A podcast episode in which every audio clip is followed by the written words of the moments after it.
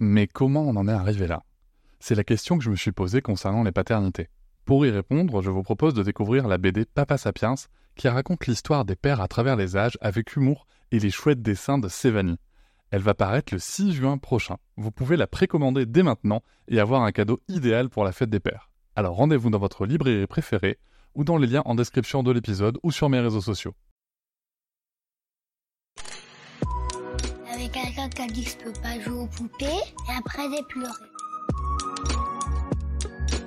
Bienvenue sur Papatriarcat, le podcast qui réfléchit à la parentalité au XXIe siècle pour l'affranchir du modèle patriarcal.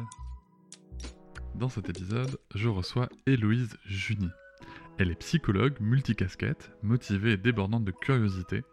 En 2011, elle a été diplômée de l'Université de Paris-Descartes d'un Master 2 de psychologie du développement de la petite enfance à l'adolescence. Mais l'aventure ne s'est pas arrêtée là. Elle est actuellement en fin de thèse de doctorat sur les émotions du très jeune enfant dans cette même université. Ses sujets de prédilection sont le jeune enfant, son développement, les neurosciences, le sommeil, la parentalité, l'autisme. J'ai déjà cité son travail dans d'autres épisodes, parce qu'elle est aussi autrice et elle transmet avec passion, exigence et discernement les messages sur la petite enfance. Nous allons échanger ensemble sur le sujet de la préparation de l'enfant pour rencontrer l'école. Et oui, je sais, parce que il n'y a pas que des enfants d'instruction en famille, figurez-vous, on est même extrêmement minoritaire. Donc il me semblait important aussi d'amener des clés aux parents d'enfants scolarisés parce qu'on est bien tous et toutes dans la même galère et dans les mêmes problématiques, en tout cas les mêmes préoccupations vis-à-vis de l'enfance et de l'enfant. Et donc préparer l'enfant à rencontrer l'école et aussi le monde, du moins le monde tel qu'il est maintenant, avec aussi les problématiques et comment est-ce qu'on peut faire face, quelles compétences on peut développer pour essayer non pas forcément de se soumettre à ce que le monde attend de nous, mais en tout cas d'aborder euh, les thématiques et, et la façon de fonctionner du monde pour pouvoir justement euh, s'y intégrer ou avoir justement les compétences de faire des libres choix sur le sujet. Pour y répondre, nous allons notamment aborder des sujets suivants. La définition des compétences cognitives et comment les développer, le sujet du langage et son importance, nous ferons un petit détour par les stéréotypes de genre sur le sujet, les idées que nous, adultes, pouvons tirer de l'observation du développement de l'enfant, les compétences socio-émotionnelles du jeune enfant, l'importance du sommeil, et il y aura une petite question improbable à laquelle vous trouverez la réponse, comment s'appelle le bébé hérisson? Je précise que notre échange n'a absolument pas pour but d'apprendre ou de transmettre comment optimiser les enfants dans des buts performatifs. Hein. Notre but, c'est juste de transmettre des informations sur le fonctionnement et le développement du jeune enfant grâce à la pertinence et à l'expertise d'Héloïse Junier. Et autant que faire se peut, sans injonction, en tout cas, nous essayons euh, que ce ne soit pas le cas. Je vais tout de suite commencer par la première question que je pose à Louis Junier parce qu'en fait, on, on, nous parle assez souvent de compétences cognitives, mais en fait, c'est quoi les compétences cognitives? Je vous souhaite une très bonne écoute. Compétences cognitives, c'est vraiment du jargon de psychologue cognitiviste, développementaliste. Et en fait, ça, inclut énormément de compétences au quotidien qui sont mobilisables dans les tâches du quotidien. Ça, inclut la compétence à, bah, à, réfléchir, à se contrôler. Euh, ça inclut le langage aussi. Ça inclut tout ce qui est compétences sociales également, parce qu'on parle pas de socio-cognition. Donc ça inclut énormément de compétences qui sont mobilisées dans les tâches euh, des apprentissages, dans les tâches euh, du quotidien, comme par exemple faire la vaisselle, euh, comme le fait de pouvoir échanger avec quelqu'un dans la rue c'est vraiment beaucoup, beaucoup de compétences euh, diverses qui sont mises sous ce même euh, terme. Donc c'est très, très, très, finalement, un terme très général. Est-ce qu'il y a des compétences, pour le coup, qui font partie des compétences cognitives, qui sont particulièrement euh, ciblées ou importantes dans, justement sur le sujet des apprentissages Est-ce qu'il y a quelque chose de, de spécifique ou est-ce qu'il faut vraiment tout travailler? En fait, alors, ce qu'on voit en fait dans les recherches par rapport aux apprentissages et par rapport à la réussite scolaire dont vous parliez euh, juste maintenant, c'est qu'il y a plusieurs compétences cognitives qui sont mises en avant et qui sont particulièrement sensibles. La première compétence, c'est la compétence de concentration, qu'on appelle les compétences attentionnelles. On appelle ça aussi le système d'attention focalisée. C'est quand euh, notre attention se focalise sur quelque chose en bien particulier. Ça, c'est une compétence qui est très sensible aux apprentissages, que plus on se concentre, plus l'enfant arrive à se concentrer, et plus il arrivera à se concentrer bah, voilà, sur un problème de maths, plus il arrivera à se concentrer sur euh, une recette de cuisine qui doit suivre à la lettre, plus arrivera à se concentrer euh, et à, résister aux distracteurs en fait environnementaux. Donc la compétence de concentration, elle est vraiment super importante et elle est très très liée aux réussites des apprentissages.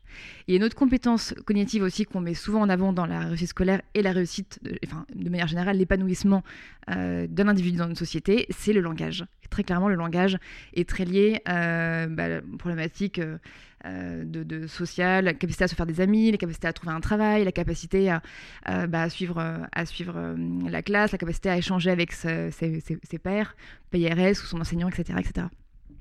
Oui, ça, je comprends bien l'importance euh, du langage. Au niveau de, je vais revenir sur votre premier point, euh, au niveau de, de la compétence d'attention, oui. de capacité attentionnelle, euh, je, ça m'interpelle un petit peu. Comment est-ce qu'on fait pour que l'attention d'un enfant soit euh, focalisée Est-ce que on doit partir de son centre d'intérêt et de ce qui va l'enthousiasmer, Mm -hmm. ou est-ce que, euh, comme on peut le voir des fois. Euh, est-ce qu'il y, est qu y, a des techniques qui existent pour, lui, pour qu'il soit attentif et qu'il arrive à se concentrer sur des sujets qui lui sont imposés?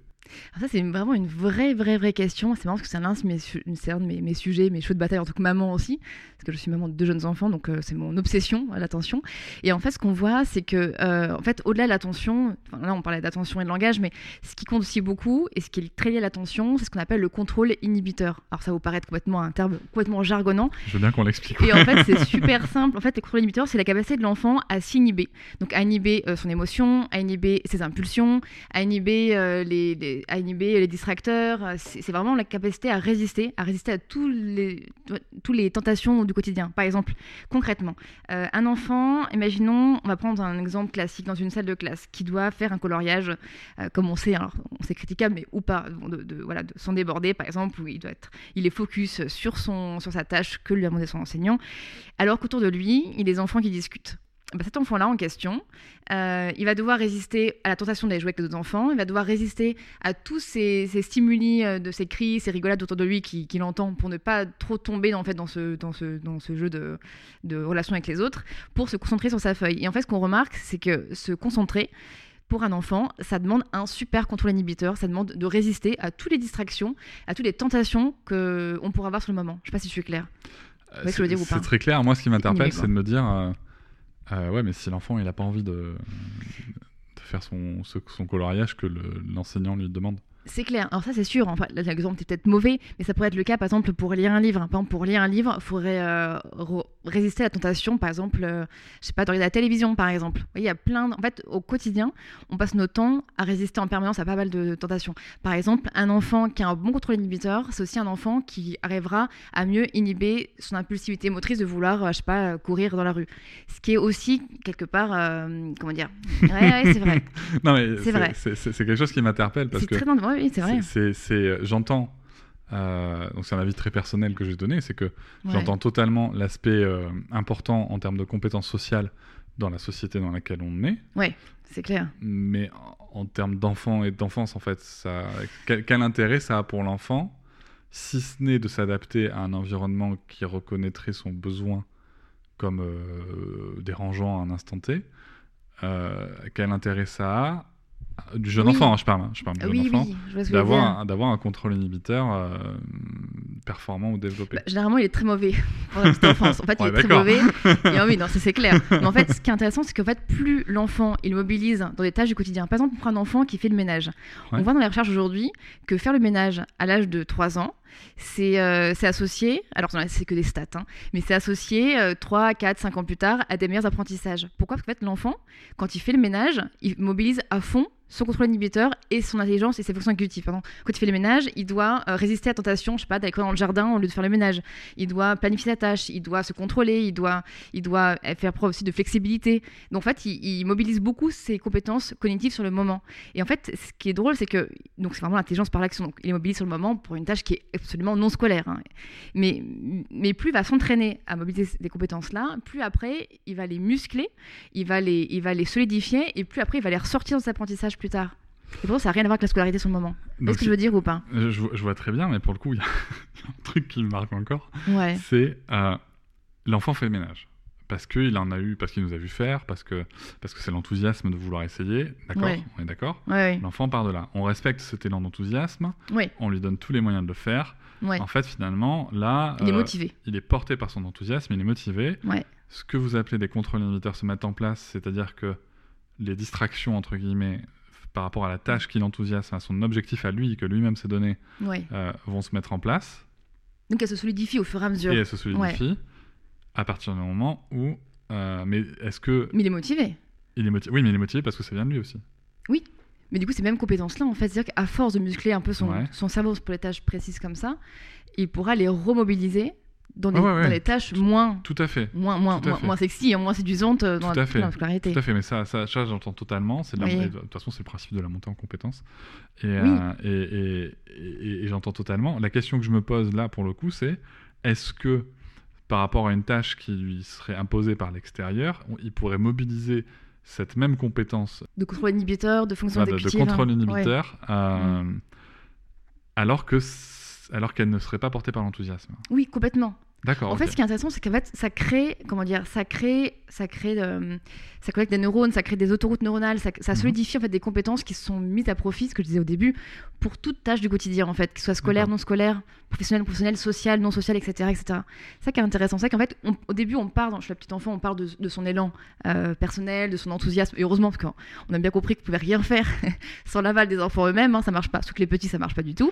Et en fait, plus ils mobilisent ça de manière spontanée par leur euh, environnement et leur motivation intrinsèque, plus après ils pourront le mettre à profit dans d'autres euh, circonstances. Donc, si je devais euh, résumer un petit peu ce qu'on vient de dire en- avec plein, de, plein, plein de- dans, dans l'exemple et dans Ouais. les termes, le fait de autoriser, de faciliter, voire d'encourager Mhm. euh, l'enfant dans les tâches qui, euh, qui, lui- qui- qui viennent de lui, qui, Oui. qui génèrent de l'enthousiasme et sur lesquelles on va pouvoir lui donner toute la possibilité de se concentrer pour faire ce que, ce que lui souhaite et ce que lui vise, Ouais. c'est lui rendre service pour potentiellement plus tard être plus, adapté, en tout cas d'avoir les ressources via le contrôle inhibiteur pour réaliser d'autres tâches qui ne seraient pas forcément euh, de son envie euh, intrinsèque. Mais oui, complètement. Et Non, en fait, ça- c'est c'est intéressant savoir. en fait, ça recoupe les neurosciences qu'elles disent aujourd'hui, ça c'est de la neuroscience et de la, c'est psychologie cognitive, ça recoupe complètement ce que disait Freinet, Montessori et Mm. Piaget à l'époque. On appelle ça l'intelligence par l'action. C'est en étant dans l'action que le jeune enfant construit son bagage euh, cognitif et qui construit tous ses assises cognitives pour plus tard. C'est très intéressant, je trouve, parce qu'il y a quand même, euh, on entend quand même encore de temps en temps euh, des discours, y compris de pros, euh, qui disent que justement, il faut, il faut euh, habituer l'enfant à la contrainte, à la frustration, pour qu'il puisse Ouais. s'y habituer. plus tard. Alors que finalement, Pas- ce, qu'on dit là, c'est que la- ce, ce dit là, c'est que la meilleure façon de réussir à, à- à ce que l'enfant puisse s'adapter encore plus facilement à un Mm. environnement qui ferait appel à ce contrôle, c'est justement de, de le, de le- de le laisser vivre dans, sa- dans ses premières années euh, pleinement ses, ses activités euh, et, et d'observer ce qui vient de lui. Quoi. Avec un maximum de liberté, tout en ayant des contraintes finalement pour sa sécurité. Oui, non, mais, un cadre, effectivement, dans un, cadre, ouais, il faut ça, quand même un maximum de liberté. Tout à fait. Après, on, enfin, on, on peut en parler aussi, mais c'est que, par exemple, quelque chose qui est préconisé pour le jeune enfant, le tout jeune enfant, c'est de laisser jouer, explorer dans un environnement alors, sécurisé, bien sûr, mais surtout dénué de musique de fond, dénué de jouets électroniques qui bipent tout seul, et dénué aussi de télévision en fond sonore. En fait, ce qu'on voit, c'est que la musique de fond, les stimulations auditives en continu, quand l'enfant est en exploration, va freiner sa capacité attentionnelle. Pourquoi? En fait, il arrive moins à se concentrer. Parce qu'en fait, à force d'avoir de, la musique et de, la télévision, sa concentration qui est mobilisée sur le moment va être sans arrêt parasitée par les distracteurs et au bout d'un moment il pourra plus faire face aux distracteurs donc du coup il sera sans coupé et moins l'enfant se concentre moins il arrivera à développer cette attention et aussi ce contrôle inhibiteur. C'est ça qu'il faut vraiment le, le laisser évoluer dans un environnement qui est neutre sensoriellement et pas trop chargé en stimulation auditive. Genre pas de, pas de portables qui font bip bip pas de, pas de, ouais, pas de musique de fond en continu ça, ça, ça, ça surcharge beaucoup trop la- l'audition de l'enfant finalement. Alors là, pour le coup, euh, on- on- vous, vous entamez un autre sujet qui est celui de l'environnement et, euh, et donc justement du fait que un sujet, merci de l'évoquer parce que c'est moi c'est une question que je me pose. ouais Je me dis souvent, en fait, je me dis souvent, tiens, c'est marrant, euh, ma fille, euh, pour le coup, à la maison, elle écoute pas beaucoup de musique parce qu'il n'y a pas de musique en fond. euh, alors que moi, personnellement, par exemple, je fais le ménage, je cuisine, je me mets toujours une musique parce que je danse en même temps, parce que machin. Ah oui et- et- et je me dis, tiens, c'est vrai que je le fais pas avec ma fille, donc finalement, c'est pas plus mal, c'est ça? Ouais Parce que ça viendrait euh, juste amener des informations qui sont inutiles à la tâche qu'elle voudrait réaliser. Quoi. En fait, c'est en trop, en fait. Ce qu'on peut regarder, c'est que, c'est que quand il y a par exemple la musique ou la télévision sonore, enfin surtout la télévision, non seulement l'adulte parle moins l'enfant, il parle moins posément avec des mots moins choisis, une syntaxe qui est moins, moins correcte et moins réfléchie. Mhm. Et du coup, l'enfant entend moins l'adulte aussi et produit moins verbalement. Or, on sait que plus l'enfant va parler à l'adulte, plus l'adulte va lui parler, plus, enfin, mieux il parlera aussi par la suite. Et on sait que le langage, ça aussi, c'est un sacré outil qu'on porte toute la vie. Je vais, on, va, on va y revenir euh, juste après. Je restais juste euh, sur, sur cette histoire de, de, de, de musique et de télé. Euh, donc, si je comprends bien, euh, En fait, l'idée, c'est de se dire que de garder comme ça un environnement sonore en fond, ça Ouais. va pas du tout entraîner l'enfant en fait à travailler dans le bruit ou à, à- ça, ça, ça va pas l'aider du tout. Non, parce qu'on pourrait tout. se dire, on pourrait se dire, Ouais, qu'on l'habitue, donc du coup, ça mal pour un voilà. bien. Non, non, pas du tout, non. En fait, ça va surcharger son attention et du coup, il va être sans arrêt parasité, il pourra moins se concentrer. Et son système attentionnel focalisé bah, se développera moins, sera moins, sera moins construit, sera moins solide, finalement. donc il vaut mieux pour le coup avoir un système focalisé qui soit solide pour être Ouais. potentiellement plus tard, parce que euh, on sait comment ça se passe alors, à l'école ou ailleurs, hein, Ou dans- ailleurs. ouais. dans d'autres structures, euh, bah, des fois, euh, comme vous l'avez souligné dans votre exemple au début, bah, des fois, quand on veut réaliser une tâche, il y a des camarades qui jouent à côté. On n'a a- pas le choix, en fait, des fois, Voilà. Donc, euh, donc ça, le fait de que ça soit qu'on ait construit cette, euh, cette attention focalisée Mm. dans le calme, c'est quand même un plus. Ça Ah permettre d'avoir quelque chose de plus solide pour affronter des environnements moins calmes ensuite. Ouais, complètement. Ah oui, tout à fait. C'est encore vraiment une fois, ressource. Encore une fois, on se retrouve dans le contre-exemple un petit peu de qu'on pourrait se dire, euh, si on pourrait se dire, euh, comme, comme je le disais, c'est si on l'habitue à travailler dans le bordel, qu'il il travaillera bien dans le bordel. Encore une C'est fois, vrai. non, c'est Si seulement. non, ça serait bien. Si seulement, ouais. Non, ça marche pas comme ça, ouais. D'accord. Non, non, ouais. C'est c'est marrant parce que je, je vais faire un para- je vais oser un parallèle. euh, Ouais, ça me fait un peu penser à, à- après on viendra sur le langage, mais en fait, si on si on y réfléchit un peu, parce que dans ma tête là, j'ai le cercle de sécurité qui revient, euh, le, le cercle de sécurité par rapport au lien d'attachement. D'accord. Et je me dis, c'est marrant parce que on a souvent dit, euh, on, on a déconstruit, euh, que c'est un, un des sujets de mon livre, que, que, en fait c'est grâce à un, à un attachement sécure que l'enfant va partir explorer, qui va être assez solide pour explorer, se confronter au Oui, vaste monde, Mm, mm. Versus ce qu'on a appris, euh, ce qu'on a beaucoup transmis au XXe siècle, c'est-à-dire qu'il fallait le confronter à l'abandon pour qu'il soit prêt à affronter l'abandon et C'est machin. vrai. La Alors dureté de la vie, finalement. en fait, ouais. là encore une fois, c'est comme pour l'attachement, en fait, c'est justement en le confortant dans des structures solides qu'il sera Oui. capable de les mettre à l'épreuve ensuite dans des environnements moins propices. Mais ce qui est du bon sens, finalement. Quand on ça regarde, c'est dépend de quel point de vue on se côté place, intuitif. finalement. Oui, oui, si on se prend de l'enfant, en fait, oui. Mais ça paraît intuitif, mais effectivement, euh, oui.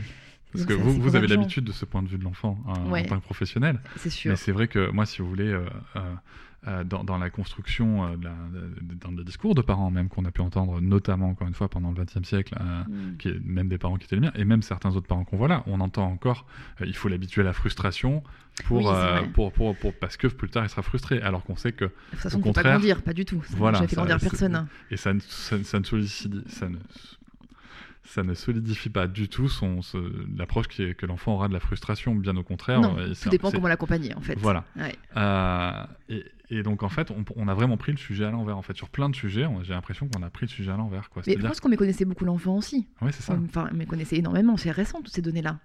Oui, tout à fait. C'est Ap- moins d'un siècle. Après, finalement, on est quand même dans, dans une approche euh, qui, qui reste à dire qu'on doit, euh, en fait, on- on- encore une fois, on n'est pas du point de vue de l'enfant, quoi. On, est du point de vue de l'adulte qui dit l'enfant doit devenir tel que nous on évolue, quoi. Oui, je pense une espèce d'adultomorphisme depuis, Ouais. euh, depuis des siècles. Mais enfin, la ouais. connaissance scientifique sur le- sur l'enfant et sur le jeune enfant, elle est extrêmement récente. Mm. Donc là, on en apprend beaucoup. euh, Enfin, il y a 10-20 ans, on en parlait beaucoup moins aussi. Donc c'est c'est récent. Je pense que les. Oui, oui, tout à fait. Depuis Non, mais il n'y a pas fait de. beaucoup de chemin. Donc c'est pour ça aussi que je pense que les, la population grand public n'est pas encore bien euh, Ouais, euh, familière avec ces, ces sujets-là. mais c'est pour ça qu'on en parle. Pourtant, c'est hyper utile. quoi. C'est hyper Non, mais c'est super intéressant en fait de, de se rendre compte que, que ces sujets qu'on peut avoir sur l'attachement, en fait, ça, ça vaut sur tout. Sur, sur- enfin, à chaque fois que je parle d'un sujet de l'enfance, que ce soit avec vous, avec d'autres personnes, ça revient toujours, c'est de dire Ouais. plus on sécurise, plus on permet à l'enfant de se consolider, d'être solide, plus il sera justement capable de, mettre à l'épreuve ses compétences parce qu'elles seront solides. Et peut-être aussi qu'il sera capable de dire là, ça le fait pas. Ouais, je vais revenir en arrière et euh, je, je vais consolider et je retenterai plus tard. En fait, on construit les bases, en fait. Ouais. En fait, entre 0 et 2 ans, on construit vraiment les bases de la cognition de l'enfant, de son rapport à l'eau, de son intelligence, de son langage, et aussi de son contrôle inhibiteur et de, sa, de ses fonctions exécutives. Donc, effectivement, c'est... Plus les bases sont bonnes, plus elles pourront être mobilisées par la suite. Alors le langage, vous en parlez euh, Le langage. justement. Obsession numéro 2 de la vie de jeune maman que je suis. Alors, Le langage, c'est vrai obsession c'est un vrai numéro sujet. 2. Alors, Ouais. ma, ma première question, c'est pourquoi une obsession? En fait, en tant que maman, c'est vrai que comme je vois, quand, alors je, suis à fond dans les statistiques, je suis à fond dans les neurosciences, dans les recherches, avec mon doctorat, ça n'a pas amélioré ma vie de maman. Et en fait, quand je vois l'impact que ça a sur la vie future de l'enfant, mais pas que sur la scolarité, c'est surtout sur le fait de trouver un métier, c'est d'avoir des relations, c'est l'affirmation de soi, c'est la confiance en soi. Le langage a énormément d'impact surtout, et même sur la santé physique aussi. En fait, on voit qu'un bon niveau de langage d'un enfant à l'âge de 3 ans, 4 ans ou 5 ans est associé plus tard alors à moins, de, moins d'actes criminels. Vous allez me dire, c'est pas forcément le cas de mes enfants, mais bon, n'empêche que c'est des stats. À moins de consultations euh, dans les hôpitaux, on a moins de problèmes d'antique de santé physique. C'est associé aussi à une meilleure réussite scolaire, meilleur euh, épanouissement social, sociétal à l'âge adulte, meilleure relation sociale aussi euh, en tant que personne. Donc en fait, c'est lié à, ça impacte toutes les sphères de la vie d'un individu, le langage, le langage oral et le langage écrit. Donc quand on sait ça en tant que maman, on se dit, mais mince, il faut que je bosse. Et donc, je bosse. Depuis que mes filles sont bébés, je bosse dessus. Enfin, je bosse, je, je, je suis alerte, quoi. Comme beaucoup de parents, chacun son obsession. Et... non, mais On a tous des trucs, hein, des Merci d'avoir dit chacun son obsession parce que c'est pas forcément la mienne. Donc j'étais en train de dire, mais est-ce que je suis un ma parent nul de pas être obsédé par le langage? Oh, bah, Peut-être une obsession, peut-être dans notre truc, il y a d'autres travers. Je sais pas. Bah, plus on est instruit sur un sujet, en fait, plus on, oui, on devient, sûr, on devient complètement rigoureux, en fait. Moi, je, moi, je sais que hein. moi, je sais que bizarrement, j'ai une attention particulière sur la motricité. Ah, vous voyez Euh, Alors que moi, non. alors que, euh, alors que ma fille a un langage qui est très très développé. Ouais, non, c'est Euh, rigolo. Hein. Et comment on fait pour le coup pour le, pour, pour le travailler, donc ce langage euh, Alors, manière- le langage, bah, je vais vous le dire.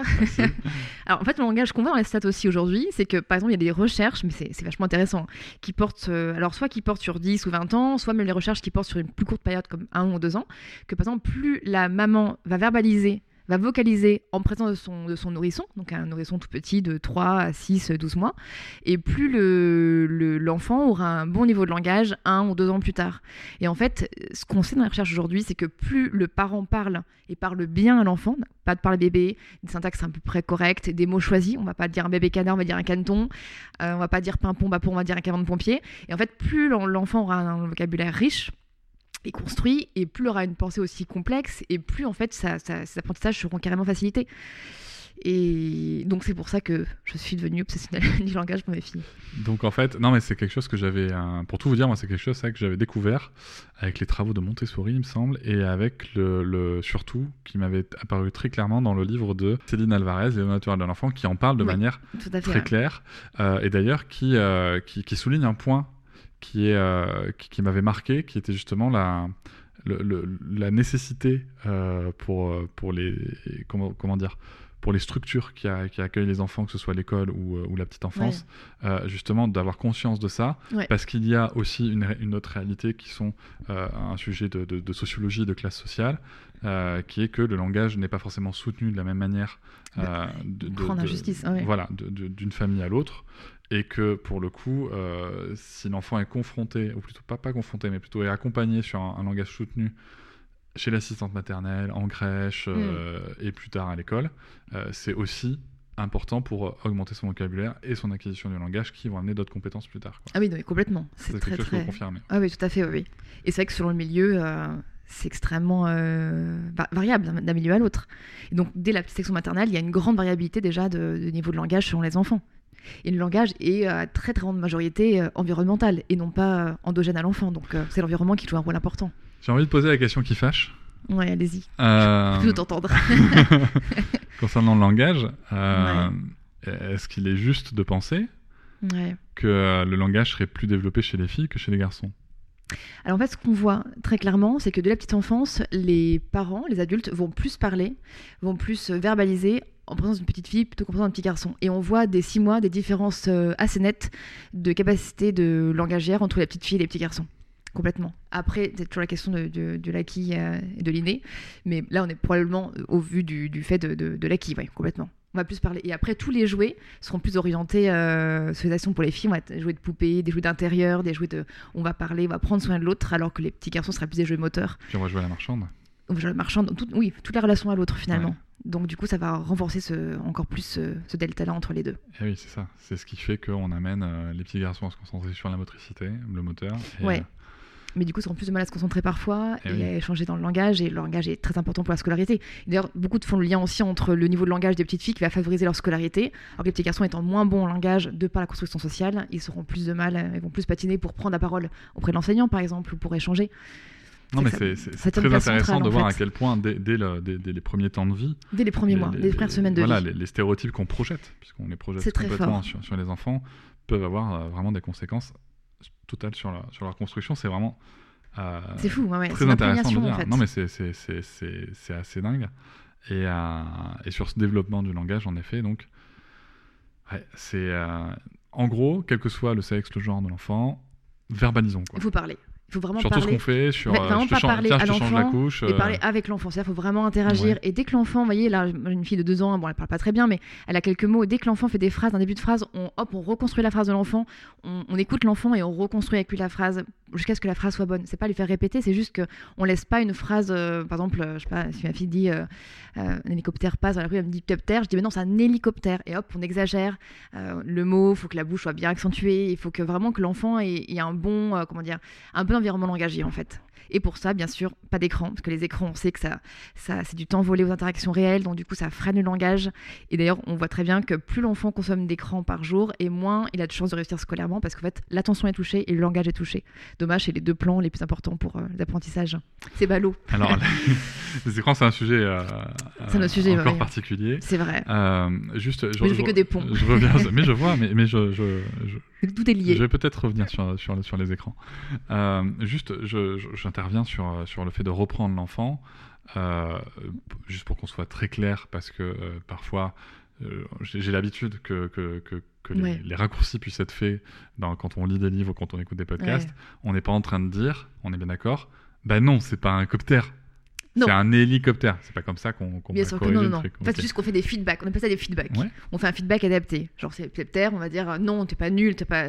Non, on va pas lui dire non, t'es nul, tu t'es gouré de mots, euh, apprends à parler un petit peu. Non, on va lui dire, bah non, c'est un hélicoptère. Et en fait, on se met à hauteur de l'enfant, on a une bouche bien visible et on exagère, absolument exagérer, euh, l'élocution du mot pour que l'enfant puisse s'intégrer au mieux.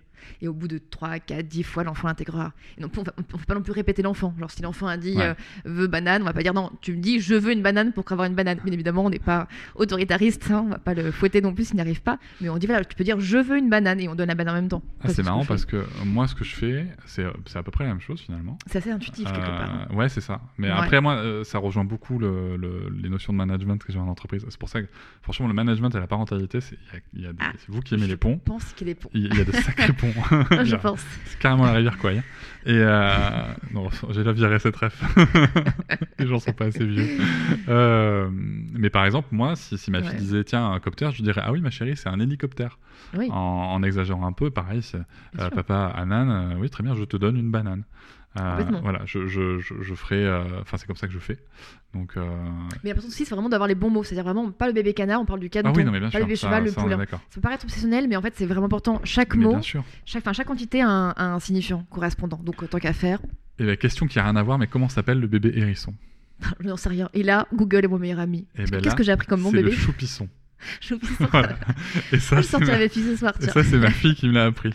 Le choupisson. Ouais, le choupisson, c'est le bébé du hérisson. Ah, je savais pas Voilà, du tout. C'était la petite parenthèse mignonne et animalière de, Mais c'est là qu'on se cultive en tant que parent. En Ah non mais grave, mais non mais ça, c'est ça, moi franchement avec ma fille, mais ça c'est quelque chose qu'on retrouve beaucoup euh, chez beaucoup de gens, notamment euh, avec, euh, alors je sais que ça, ça arrive aussi chez les parents d'enfants scolarisés, mais moi qui suis en instruction en famille, dans une communauté d'instruction en famille, c'est quelque chose qu'on redécouvre tellement de trucs quoi. Ah bah oui, c'est ça vraiment pour tous les parents, je pense que. Et c'est passionnant. Et, Ouais, la barre est haute. Voilà, moi je trouve que savoir que le bébé du hérisson c'est le choupisson, ça a changé ma vie. Au moins celle de votre fille. hein. C'est ça. Non, par contre, elle a adoré. Elle adore le répéter maintenant. Euh, on a, vous, vous évoquiez les écrans.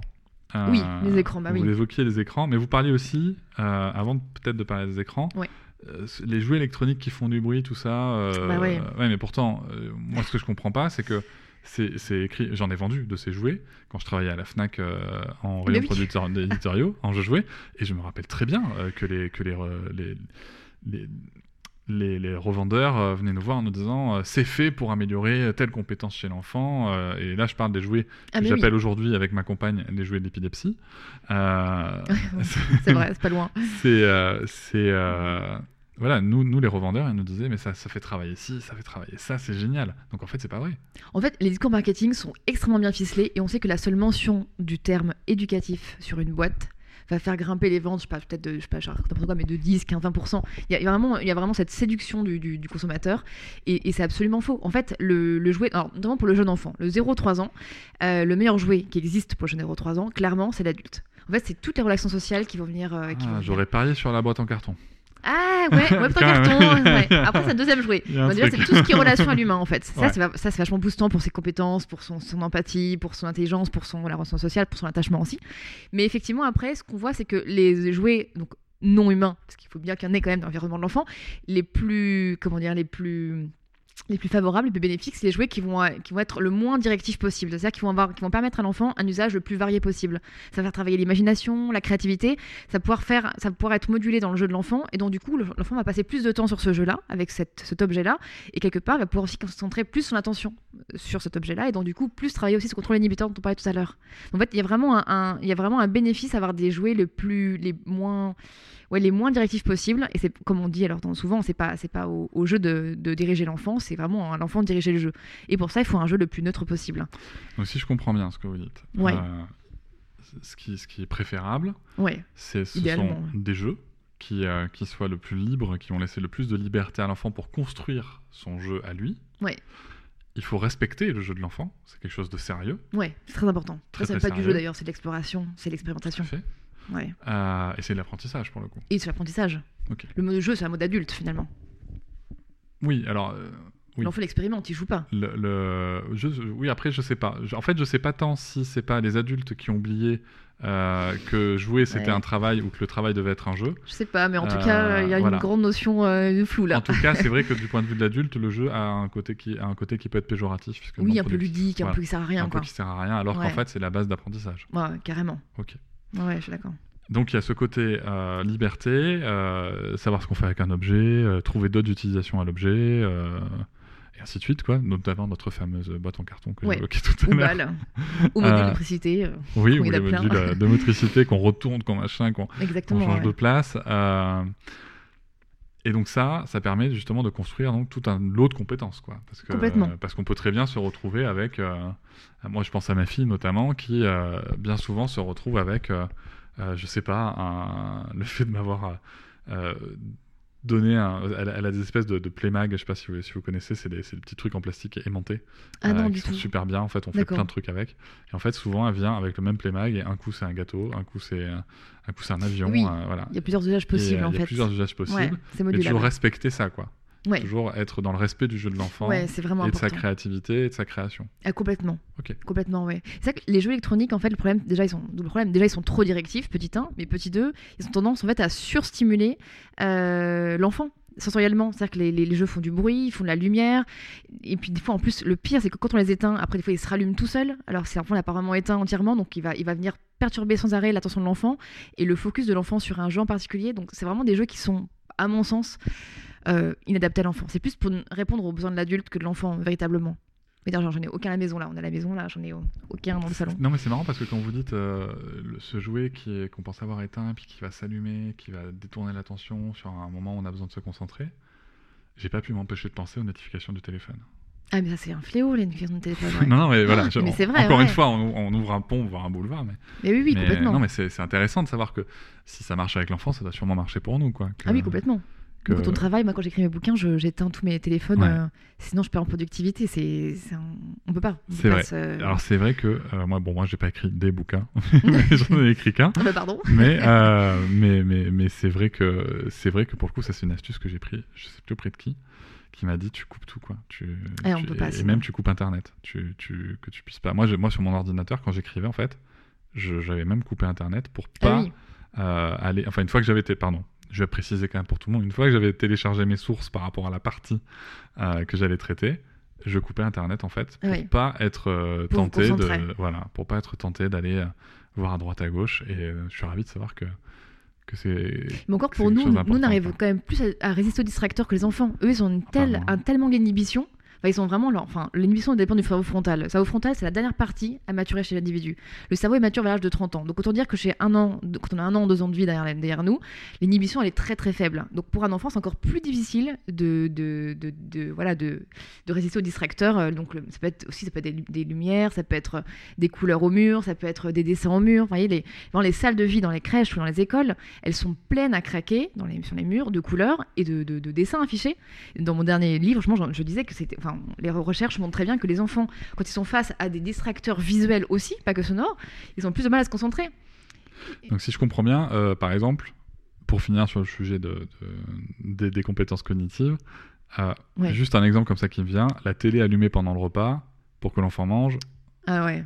C'est foutu, Mauvaise quoi. idée, quoi. Mauvaise idée. Ouais, mauvaise idée. Ça va pas faciliter en tout cas. Ah non, non, c'est vraiment un truc éviter. Déjà parce que le contenu du JT, généralement, est pas très bon. C'est souvent le JT qui est à cette heure-là. Et en plus parce que. Non, parfois il ça... touche pas à mon poste. Pardon. Non, en plus parce que ça, ça freine les échanges intrafamiliaux, alors que c'est là où on acquiert le plus de vocabulaire, parce que ça freine aussi l'attention, ça freine euh, la, la dynamique d'attachement aussi dans, le, dans la famille, parce que c'est le- les temps aussi où l'enfant se retrouve avec ses parents. Des fois, c'est les seuls temps où il, est avec ses parents la journée. Donc, non, non. C'est vrai que la télévision, au fond, ça a été très, très documenté, et c'est très nocif pour le langage, mais aussi pour les relations intrafamiliales. ouais. C'est marrant parce que moi il était tout le temps allumé pendant les repas quand j'étais gamin. C'est vrai. Ouais, et alors, aujourd'hui, vous l'allumez ou pas? Non. Non? Non, voyez? j'ai même plus de télé dans les espaces Ouais, communs. comme quoi. je isolé, mais ça a mis du temps à venir. Pendant, pendant, Ouais. pendant longtemps, euh, c'est quelque chose qu'on a fait. Et, C'est culturel, en fait, petite, mais- euh, petite, euh, avant de changer de sujet, je, je vais ouvrir la parenthèse, je vais la refermer assez vite. Euh, quand avec ma compagne, dans notre relation de couple, on a décidé de ne plus manger devant la télé. Euh, parce qu'il fut un temps où on mangeait devant une série, devant machin. Ouais. Je dis pas que ça arrive pas hein, de se faire un plateau télé, un Oui, plateau oui. série, ça, ça arrive. Bah, Entre adultes, c'est différent, en fait. Mais en fait, vraiment, on se disait, voilà, on a un temps où on mange, et, euh, et en fait, ça fait du bien, ça fait du bien. euh, Déjà, ça repose, franchement. Ouais, et, euh, puis, il y a vraiment un temps d'échange, un temps ensemble, c'est vraiment un temps de qualité. On a parlé des, des Ouais. compétences cognitives. Ouais. Il y a aussi un autre sujet qui est le profil socio-émotionnel de l'enfant, Ouais. euh, qui apparemment va jouer un rôle sur euh, ses interactions, sur sa scolarité. Qu'est-ce que vous pouvez nous en dire? Alors en fait, ça aussi, c'est un plan qui est super intéressant de la psychologie de l'éducation, psychologie du développement aujourd'hui. C'est les compétences socio émotionnelles du, du jeune enfant. En fait, on sait que, alors ça va paraître extrêmement euh, bisounours, et- mais je vous assure, c'est fondé vraiment par la recherche, parce que je suis une obsessionnelle de la recherche scientifique.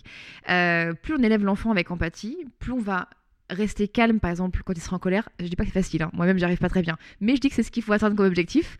Et plus l'enfant va réussir à se réguler sur le plan des émotions, plus il fera preuve aussi d'empathie à l'extérieur, au dehors de sa famille, avec les enfants qu'il va rencontrer, avec, euh, par exemple, à l'école, au parc, dans, dans un club de sport. Et du coup, plus l'enfant arrivera à s'intégrer bien dans un groupe. Et on sait que l'intégration à un groupe, euh, dans la petite enfance, dans l'enfance, est un, est, un, est un indicateur assez fiable de son épanouissement en société. Donc en fait, le fait de traiter l'enfant avec empathie et de ne pas le, pas le, bon, ne pas le punir, de ne pas le maltraiter, bien évidemment, de ne pas, de pas le faire naître en lui des fois inutilement des émotions de colère, de honte ou de peur, va vraiment l'aider en fait à créer du lien avec les autres et à se sentir bien en fait dans ses baskets en société. Et ça c'est vraiment aussi très important. Là on, sort de l'intellectuel mais on part plus dans le côté d'intelligence émotionnelle en fait. Et en fait on voit aujourd'hui d'ailleurs D'ailleurs, on parlait de réussite scolaire, que l'un des indicateurs de réussite scolaire aujourd'hui, c'est pas le QI en tant que tel, c'est pas le quotient intellectuel, c'est le quotient émotionnel. La capacité de l'enfant à comprendre ce que ressent l'autre, à s'adapter à ce que ressent l'autre, à faire preuve d'empathie, à se réguler. Ça, c'est vraiment une, compétence qui est super importante en société. Donc. Voilà. Je, je vous ai convaincu ou pas?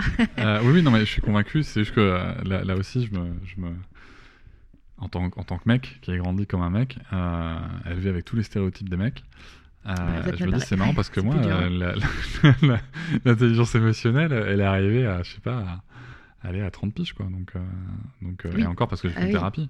Donc, Non, les petits garçons sont pas aidés du tout. ouais, ça laisse des traces quand même. Ça laisse des traces très profondes, quoi. C'est Ah oui, complètement. donc si, si je comprends bien euh, le, le sujet, l'idée c'est de, en plus de, de, de, de- de- de verbaliser ce qu'on fait, de verbaliser ce qu'on dit, on pourrait même verbaliser ce qu'on ressent, Complètement. C'est très conseillé. d'accord Ouais, ça favorise vraiment bien euh, la régulation émotionnelle des enfants. Ouais. Donc on a le droit de dire à, à son enfant qu'on se sent triste. Ah ouais, moi je dis à mes filles que je suis en colère, je me sens nulle, je me sens triste, j'ai peur, euh, je suis contente, je suis joyeuse. euh. Et en fait, plus on parle de ses émotions à soi, plus notre enfant le parlera, fera des liens en fait entre les émotions. Donc c'est quelque chose de, très, flou et des, mots. Et plus, euh, et plus on arrive à mettre des mots sur ses émotions, et plus on arrive à les réguler aussi généralement. Donc effectivement, c'est très favorable, ouais. Et comment on fait pour le coup quand, quand l'enfant est, est estampillé timide? Alors, quand c'est estampillé, parce qu'on nous parle d'anxiété sociale en psychologie, euh, le mieux euh, pour ces enfants-là, parce que moi j'en ai deux à la maison, c'est quelque chose que je, fais par milliers des enfants timides. Et en fait, le mieux, c'est de ces enfants-là, c'est de leur alors continuer à les traiter avec beaucoup d'empathie à la maison, ça y a pas de souci comme pour tous les autres enfants, mais de les exposer à un maximum de contextes sociaux dans lesquels ils sont confortables et à l'aise. En fait, les enfants qui sont anxieux sociaux euh, ont cette, euh, des fois cette Alors, soit, c'est- l'environnement, soit c'est la, génétique aussi dedans, on ne sait pas. Euh, Un peur de, l'inconnu avec, un cerveau qui est très réactif. Généralement, ces enfants qui sont timides ont une amygdale cérébrale qui est assez réactive et que dès qu'ils voient un étranger, enfin un inconnu, ils vont se mettre un petit peu en panique comme s'ils étaient un peu en danger. Donc, du coup, ils vont se renfermer. Et plus ils vont se renfermer, moins on va les confronter à des milieux sociaux différents. Et du coup, plus ils vont prendre des milieux sociaux différents comme quelque chose un petit peu apeurant pour eux. Donc, du, coup, c'est un cercle vicieux. Et au bout d'un moment, ils finissent vraiment très, très anxieux sociaux. Donc, le mieux, effectivement, c'est de leur sortir, de les sortir de leur zone de confort et de leur faire fréquenter un maximum de personnes avec qui ça se passe bien au quotidien. Pour qu'ils prennent du plaisir et qu'ils désensibilisent sur ce point-là. C'est marrant parce que je, je vois encore le même schéma, quoi.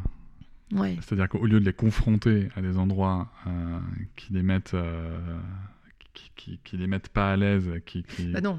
on, on les laisse se consolider dans les On endroits où ils se sentent à l'aise, ouais. et quand ils se sentiront à l'aise, ils iront explorer. On ouvre progressivement leur cercle. en C'est encore une fois le même schéma en fait qui se reproduit finalement entre. euh, Ouais, jette pas la gueule du loup, quoi. On les expose tout doucement. Non mais c'est pas... ouais ouais tout à fait. mais Ouais, c'est ouais, ça. Mais, complètement, mais c'est par ça. rapport à ce qu'on évoquait en début d'épisode sur les schémas, euh, euh, de, de- par- même par rapport à la aux capacités attentionnelles et tout, le fait de, de devoir de, de prendre le temps. Oui. En fait, on a encore une fois dans le fait de laisser l'enfant euh, faire son chemin, j'ai envie de dire, sur le fait de là, je- là je me sens pas à l'aise et de lui proposer, nous on est responsable un petit peu, si je devais résumer, de, euh, de proposer la possibilité Oui. et de lui laisser la liberté d'explorer ou non cette possibilité. Ouais, complètement. Est-ce que vous avez déjà dit à vos filles qu'elles sont timides? Bon, les étiquettes sont, sont- bah, bien sûr, elles ont entendu. Elles l'ont entendu plein de fois. Elles l'ont entendu plein de fois. Alors moi, j'essaie de, de faire attention aux étiquettes. hein. En plus, j'ai lu beaucoup Freddy Vella, donc attention. Mais bon, donc parents, on n'est pas très bon. Mais non, oui, enfin, je pense sensible, sensible. Elle l'a entendu 30 Ouais. fois. Attends, hein, euh, timide, pas tant que ça, mais sensible beaucoup. Mais pour autant, euh, après, ce qui est intéressant de voir, c'est que chez les enfants qui sont anxieux sociaux, euh, généralement, quand vous regardez les parents, il y a un des deux parents ou les deux parents qui étaient timides étant petits. Vous voyez, il y, a, il y a un esprit génétique dedans, il y a une prédisposition génétique à l'anxiété sociale aussi, qui va être après optimisée ou non par l'environnement euh, social. Ouais. Mais euh, oui, elles ont dû l'entendre plein de fois. Il y a des ancrages quoi. Il y a des Il y a ancrages. des il y a, des choses qui se passent. C'est par hasard. Moi j'étais timide étant petite, mon homme aussi. euh, Qu'est-ce que vous voulez? On est fait pour avoir des enfants Non mais timides. c'est- pas, pas une question pièce, c'est juste que j'aime bien que les gens comprennent aussi que on est là, on parle de, de, de, de, sujets, vous êtes une professionnelle, vous êtes, aussi une maman, vous êtes aussi une humaine, et, et vous Ah faites ouais, aussi je des et vous faites aussi des, des écarts par rapport au chemin idéal que Ah, qu'on- pourrait évoquer. Et je pense que c'est important de, de, de le rappeler. Alors je sais que euh, moi j'ai lu vos livres et, euh, et que je recommande très très fortement. Moi j'avais commencé par le guide de survie du parent. Ah oui, effectivement. Manuel de survie Ouais. du parent d'ailleurs qui va être réédité. hein. Ouais. qui est très très enfin moi que je recommande à, à tous les parents et tous les jeunes parents euh, euh, justement pour pour comprendre que moi ce que j'ai beaucoup aimé là-dedans c'est que c'est- riche en informations c'est très concret et euh, et surtout c'est c'est pas perfection du tout quoi il y a pas il y a pas de Bah, on peut pas, on peut pas. voilà mais non mais Même quand on l'a donné, enfin moi je le donné et j'arrive pas. Effectivement. Pourtant je l'ai donné, je les ai. pourtant je le sais C'est un doctorat sur les émotions, mes filles sont anxieuses, vous voyez. Non, mais comme c'est, quoi, c'est- c'est moi je trouve ça très bien que, que les gens comprennent aussi qu'on peut être euh, docteur en psychologie, et spécialiste de la petite enfance, avoir toutes les données, Et être galérer en tant que à parent. fond de la recherche et galérer. euh, Mais tout ouais, pareil, c'est quoi. ça la vie en fait, je pense aussi. Ouais. ça je pense qu'il faut aborder la parentalité avec beaucoup d'humilité, vraiment beaucoup. Ouais. Après, on tend, parce que je dis souvent aux parents que j'accompagne, enfin, on tend vers, on fait ce qu'on peut après. C'est ça, Et puis c'est déjà pas mal. c'est ça. Sur. euh, si vous deviez euh, résumer en Ouais. quelques phrases. euh, voilà, alors peut-être pas les conseils, mais euh, disons la vision, la, la- la posture globale qu'on pourrait avoir sur ces sujets de, de, de- de compétences cognitives et de, et de, et de D'apprentissage. profils socio-émotionnels voilà, pour Ouais. faciliter les apprentissages. Juste voilà, la, la- posture ou, ou l'attitude qu'on devrait avoir vis-à-vis de l'enfant, ça serait quoi? Alors il y a plusieurs points clés, d'ailleurs, c'est marrant parce que c'est fait un chapitre, alors c'est c'est le titre. J'avais dit comment rendre, euh, faire de votre enfant un polytechnicien, euh, un futur polytechnicien dans le manuel de survie des parents, justement, je sais plus quel jeu j'ai trouvé. Et en fait, justement, j'avais résumé un peu les, les constats de la recherche. Et en fait, l'un des principaux, euh, alors conseils, constats, appelez ça comme vous voulez, c'est déjà de ne pas aussi, on on l'a pas dit, mais ne pas exposer son cerveau à trop de stress. En fait, on sait que le cortisol, c'est quelque chose qui est neurotoxique. S'il est sécrété de manière trop répétée et ou intense, et du coup, ça va venir fragiliser les compétences cognitives de l'enfant. Donc, le premier truc à faire, c'est de ne pas le frapper.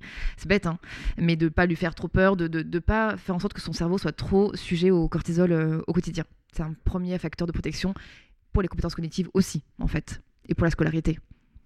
D'accord. Ok. Non, non, mais c'est important. C'est important hein, de le dire. un truc que je Non, non, mais c'est important. C'est important. C'est merci très de en fait. parce que C'est très lié l'intelligence. Le euh. cortisol a son utilité, mais encore une fois, euh, dans, dans, dans, dans ce qui est prévu par la nature et pas dans ce que- pas dans ce qu'on ajoute. J'imagine même pas si on mettait les enfants dans des situations où euh, ils dev- on devrait juger leur valeur dans un temps donné, euh, sur un sujet donné, et parfois par surprise.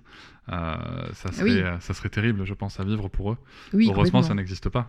Oui, oui, non, mais c'est sûr, oui. Là, c'est vraiment au quotidien, en fait. Disons que c'est au quotidien, il faut faire attention à ça. Ok. C'est ça. Et pour finir, il y a une dernière question que je voulais vous poser euh, sur tout ça. Il y a quand même, quand on devient parent, il y a, il y a un sujet qui est qu'on appelle le nerf de la guerre, qui est le sommeil. Ah, c'est vrai. Euh, sur tout ce qu'on s'est dit, en quoi le sommeil est, est important ou pas, est-ce qu'il est crucial ou pas, et sur quoi est-ce qu'il agit ou pas? Oui, alors le sommeil. Alors justement, je, je, un livre d'ailleurs qui sort du coup le 6 avril sur le sommeil du jeune enfant. Et en fait, je me suis basée sur la recherche scientifique pour répondre aux questions des parents. Et je suis vraiment beaucoup documentée sur la question du coup.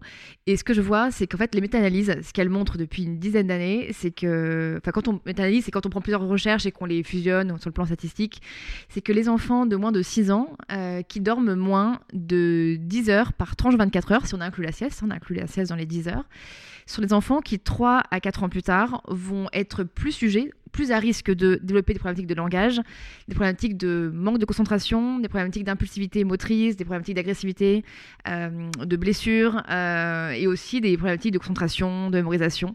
Et en fait, pourquoi? Parce qu'en fait, quand on manque de sommeil, on voit que le cerveau préfrontal, qui est, la, partie qui va porter toutes ces fonctions cognitives supérieures, va moins bien fonctionner. Et en fait, si ça se répète dans le temps, ça peut créer une difficulté, un affaiblissement des compétences cognitives. Ce qui va jouer du coup dans le reste du... Donc ça va toucher autant le langage que la concentration, que la mémorisation, etc. etc. Donc le sommeil est vraiment très important. Et pour avoir un bon sommeil, alors il y a plein de choses à mettre en place, mais on sait que la régularité des horaires euh, de coucher et de lever, même le week-end, je sais c'est chaud, mais c'est même le week-end, est importante pour la qualité du sommeil de l'enfant. Les rituels, en fait. Les rythmes Les les, rituels, mais aussi la régularité des horaires de coucher et de et lever. Mais les rituels aussi, ouais, complètement. Donc, euh, Pour l'endormissement, ouais. parce que ça, c'est quelque chose qu'on retrouve souvent. C'est on retrouve souvent euh, l'idée de se dire. euh, euh, c'est marrant parce que j'en parlais encore euh, avant-hier avec, avec euh, quelqu'un que je connais. Euh, L'idée, c'est de se dire euh, non, mais c'est bon, ok, tu te lèves tôt toute la semaine, mais le week-end, tu peux dormir. Bah, je Fausse bonne idée, alors. Je comprends tellement. Bah ouais, non mais ouais, fausse bonne idée. Enfin, depuis que je suis documentée sur le sommeil, tous les jours de la semaine, mon réveil sonne à 7h08, quoi. Et tout le monde se lève à 7h08. Et c'est 7 heures- affreux. Pourquoi 08 Mais je sais pas, psychologiquement, 7h je pouvais pas, c'était horrible un dimanche. Ça fait deux ans que c'est à 7h08, c'est comme ça. Je fais ce que je peux pour me supporter le Tous truc. les jours, 7h08. Ouais, ouais, non, parce que faut que mes filles en fait se lèvent à la même heure. Comme ça, elles se couchent à la même heure, elles font la sieste à la même heure, et en fait, leur sommeil n'a jamais été aussi bon depuis. Et vraiment, dans les recherches, on voit aussi que les, par exemple, dans, les, dans les écoles, les, les enfants qui réussissent mieux scolairement, ce sont les enfants qui dorment 25 minutes de plus par nuit, par exemple. Il y a d'autres recherches qui montrent que les chercheurs ont analysé, par exemple, le, le- le profil de sommeil d'un bébé de 7 mois. Et sur la base de ce profil de sommeil, il arrive à anticiper, euh, à prédire le niveau de langage de l'enfant à l'âge de 3 ans, par exemple. Donc il y a beaucoup de ponts qui se font. Il y a beaucoup de liens qui sont, qui sont faits. Et donc voilà, donc prudence sur le sommeil. C'est vraiment un, un enjeu de santé publique énorme. Donc, si je comprends bien, euh, re- respecter le rythme de l'enfant, le- euh, ok. Ouais, ok. Euh, mais dans le cas, par exemple, d'une scolarisation, euh, d'un choix de scolarisation, euh, pour le coup, il vaut mieux que le rythme qui lui est imposé ouais. euh, le soit tout le temps afin de l'aider à se réguler et, à- et de s'adapter et à de trouver son, son rythme permanent. Quoi. En fait, même en dehors de, de l'école, c'est-à-dire qu'idéalement, il faut que l'enfant se lève à la même heure toute la semaine. Moi, ma fille se lève à la même heure toute la semaine. De Naturellement, elle le fait en fait. Ah ouais, Naturellement, ouais. les enfants le font, sauf si euh, la, la- la veille, ils, ils- se couchent plus tard. Je- voilà. Normalement, ils le font. Non, mais c'est super intéressant Nous parce aussi que nous, en fait, ma fille, t- le, le samedi, le dimanche, c'est sauf cas exceptionnel. Par exemple, des fois, euh, elle va être particulièrement épuisée. Euh, Oui. Parce qu'il y a l'inverse aussi, enfin, qui existe. C'est que moi, parfois, elle va être particulièrement épuisée. Elle s'est déjà couchée à 5h30 Ah oui, d'accord. Ah oui, Ouais. de sommeil alors du coup. pour se Ah oui. réveiller à 5h30 D'accord, ok. du matin. Ouais, ok. C'est déjà arrivé. ok. Euh, mais en fait, euh, nous on part du principe que on réveille pas un enfant qui dort. Et euh, dans notre contexte en instruction oui. famille. Oui, oui. Et, et en fait, mais après c'est très rare, hein, c'est vraiment très épisodique. Mais sinon, nous globalement, c'est 7h30, 7h30. Normalement, globalement, en fait, l'enfant a toujours les mêmes horaires, en fait, Ouais, près, ouais. la semaine, ouais. Après, justement, c'est intéressant votre votre idée. En fait, l'idée de on ne rêvait pas d'enfant qui dort, été, enfin, c'est aujourd'hui euh, l'une des principales causes de problèmes de sommeil chez les enfants. Par exemple, les enfants de 3-4 ans qui font des siestes tardives, hein, qui se réveillent à 4h30, 5h, ils peuvent pas réenchaîner leur cycle de sommeil habituel le soir, et donc du coup, ils vont s'endormir plus tard, la nuit sera moins bonne qualité, le matin va être décalé, et du coup, ça décale leur cycle. En fait, idéalement, il faudrait réveiller les enfants qui dorment toujours aux mêmes horaires la journée. Voyez ce que je veux dire Oui, ça j'entends. Ah, mais ça Mais j'entends. école ou non école, en fait. Mais euh, oui, ça, ça Faut- faut j'entends. une régularité, en fait. que- Ça, ça, j'entends complètement. Euh, après, la, dur, la après, question que je me poserais, c'est pourquoi l'enfant dort autant à cette heure-là si c'est pas son habitude? Oui, ça, c'est étonnant. C'est ça en fait le truc. Oui, mais genre hors maladie, tout euh, ça, mais si pour un rythme normal, il faudrait. Mais, euh, euh, mais nous après, nous. euh, Non, mais ça se réveille tout seul, de toute façon. je- je pense qu'on a un peu de chance. parce, que, parce que nous, notre fille, elle a arrêté les siestes à deux ans. Ah oui, deux ans, c'est jeune pour arrêter les Ouais. Euh, alors, elle a les chez nous. Elle était encore chez la nounou. Elle les faisait que chez la nounou, Ouais. deux jours par semaine. C'est Et par contre, euh, c'était euh, 19h, ouais, 19h, 7h30, euh, dodo, quoi. Il faisait toute sa nuit, du coup, ouais. Ouais, Ouais. Ouais, complètement. Ce qui est plutôt cool pour nous, quand même. Ouais, c'est plus confort. Parce que les siestes, c'est un peu plus. la, la jour- journée. la journée, il n'y a pas de pause dans la journée, pour le coup. Ouais, ouais, ouais. mais bon, la nuit c'est- est quand même plus confort, quoi. Ouais, complètement, ouais. C'est un vrai sujet, le sommeil, c'est vrai. ouais. C'est un gros sujet, C'est un très sujet. très gros sujet. Il y a euh, beaucoup de parents en difficulté. ouais. Je comprends, c'est hyper bah, complexe. Il y, a, il y a beaucoup de parents en difficulté aussi parce que euh, il y a une profonde méconnaissance. J'ai- fait un épisode avec euh, Audrey Javesulpizi euh, Mm. sur le sujet, justement, qui est, qui est une professionnelle du sujet et qui explique aussi qu'il y a une profonde méconnaissance. C'est qu'on attend que le sommeil. bébé fasse ses nuits, entre guillemets, Ouais. encore une fois, euh, très tôt, parce que ça arrange tout le monde, ça arrange pour aller travailler, ça arrange pour plein de choses. Ouais, Sauf qu'en fait, euh, fondamentalement, physiologiquement, dans, l'espèce, ça marche pas du tout comme ça. non. Et que quand. euh, je sais que moi, j'ai eu beaucoup de retours de parents qui m'ont dit Ah, mais en fait, euh, entre- ça, ça va se réguler qu'à 4-6 ans. Ben ouais. C'est pour les enfants, mais il y a une euh, variabilité énorme en plus. Endogène, oui, oui. exogène, ouais. Mais globalement, quoi. Ouais, ouais. et, et, et oui, donc en fait, c'est normal. Mais c'est aussi bien que les parents entendent que c'est normal de galérer. Ah ouais, complètement. Le sommeil, d'autant plus le sommeil. Voilà. quoi. Parce c'est vrai. qu'on se sent quand même un peu comme une merde des fois. En fait, autant c'est un phénomène qui est naturel, autant c'est d'une complexité de dingue et il faut sentir le sujet. Et, Enfin, une fois qu'on comprend le fonctionn- le fonctionnement, on, on fait pas les mêmes erreurs, je pense, et on l'enfant Donc doit un peu vous, mieux. vous quand pour même. le coup, votre préconisation vis-à-vis du rythme, c'est rituel euh, et rythme régulier Ouais, tout le temps. D'ailleurs, c'est marrant parce que les chronobiologistes aujourd'hui en France et dans le monde préconisent une semaine scolaire à 5 jours et non à 4 jours. Pourquoi? Parce que sinon les enfants se lèvent plus tard le mercredi matin, les parents les font veiller un peu le mardi soir et du coup ça casse leur rythme en plein milieu de semaine. Ouais. Alors qu'il faudrait que ça vaille tous les jours à la même heure en fait. Ah oui, c'est juste pour fait, ça qu'ils préconisent euh, une semaine à 5 jours. C'est fou, hein ça, a du sens. hein, ouais, ça fait sens, ouais. Moi, je, je co- je connais des enfants et même des très grands enfants euh, qui ont toujours les mêmes rituels, qui se lèvent à la même heure, qui font, C'est ça. qui jouent un peu de guitare au réveil. Et, et, euh, et ouais, ouais, non, mais c'est, c'est, Même pour les adultes en fait, ouais, c'est ça. idéalement. Mais quand je dis grands enfants, je parlais des adultes. 30-40 ans. C'est Ça fait-. Ils font leur nuit depuis. Non, mais c'est vrai, c'est vrai, c'est, super intéressant. Merci beaucoup, Avec plaisir. pour toutes ces informations. Merci à vous. Et euh, je vous dis à bientôt. À bientôt. Avant de clôturer cet épisode, je voulais juste vous informer qu'entre son enregistrement et sa parution, Héloïse Genier est devenue docteur en psychologie. Je voulais juste prendre le temps de la féliciter pour son parcours, pour sa ténacité, sa persévérance, sa gentillesse, sa bienveillance, et pour ce titre bien mérité. Je vous remercie de m'avoir écouté. Je vous invite à vous abonner, et nous pouvons aussi nous retrouver sur Facebook, Instagram et sur le blog papatriarca.fr. À bientôt.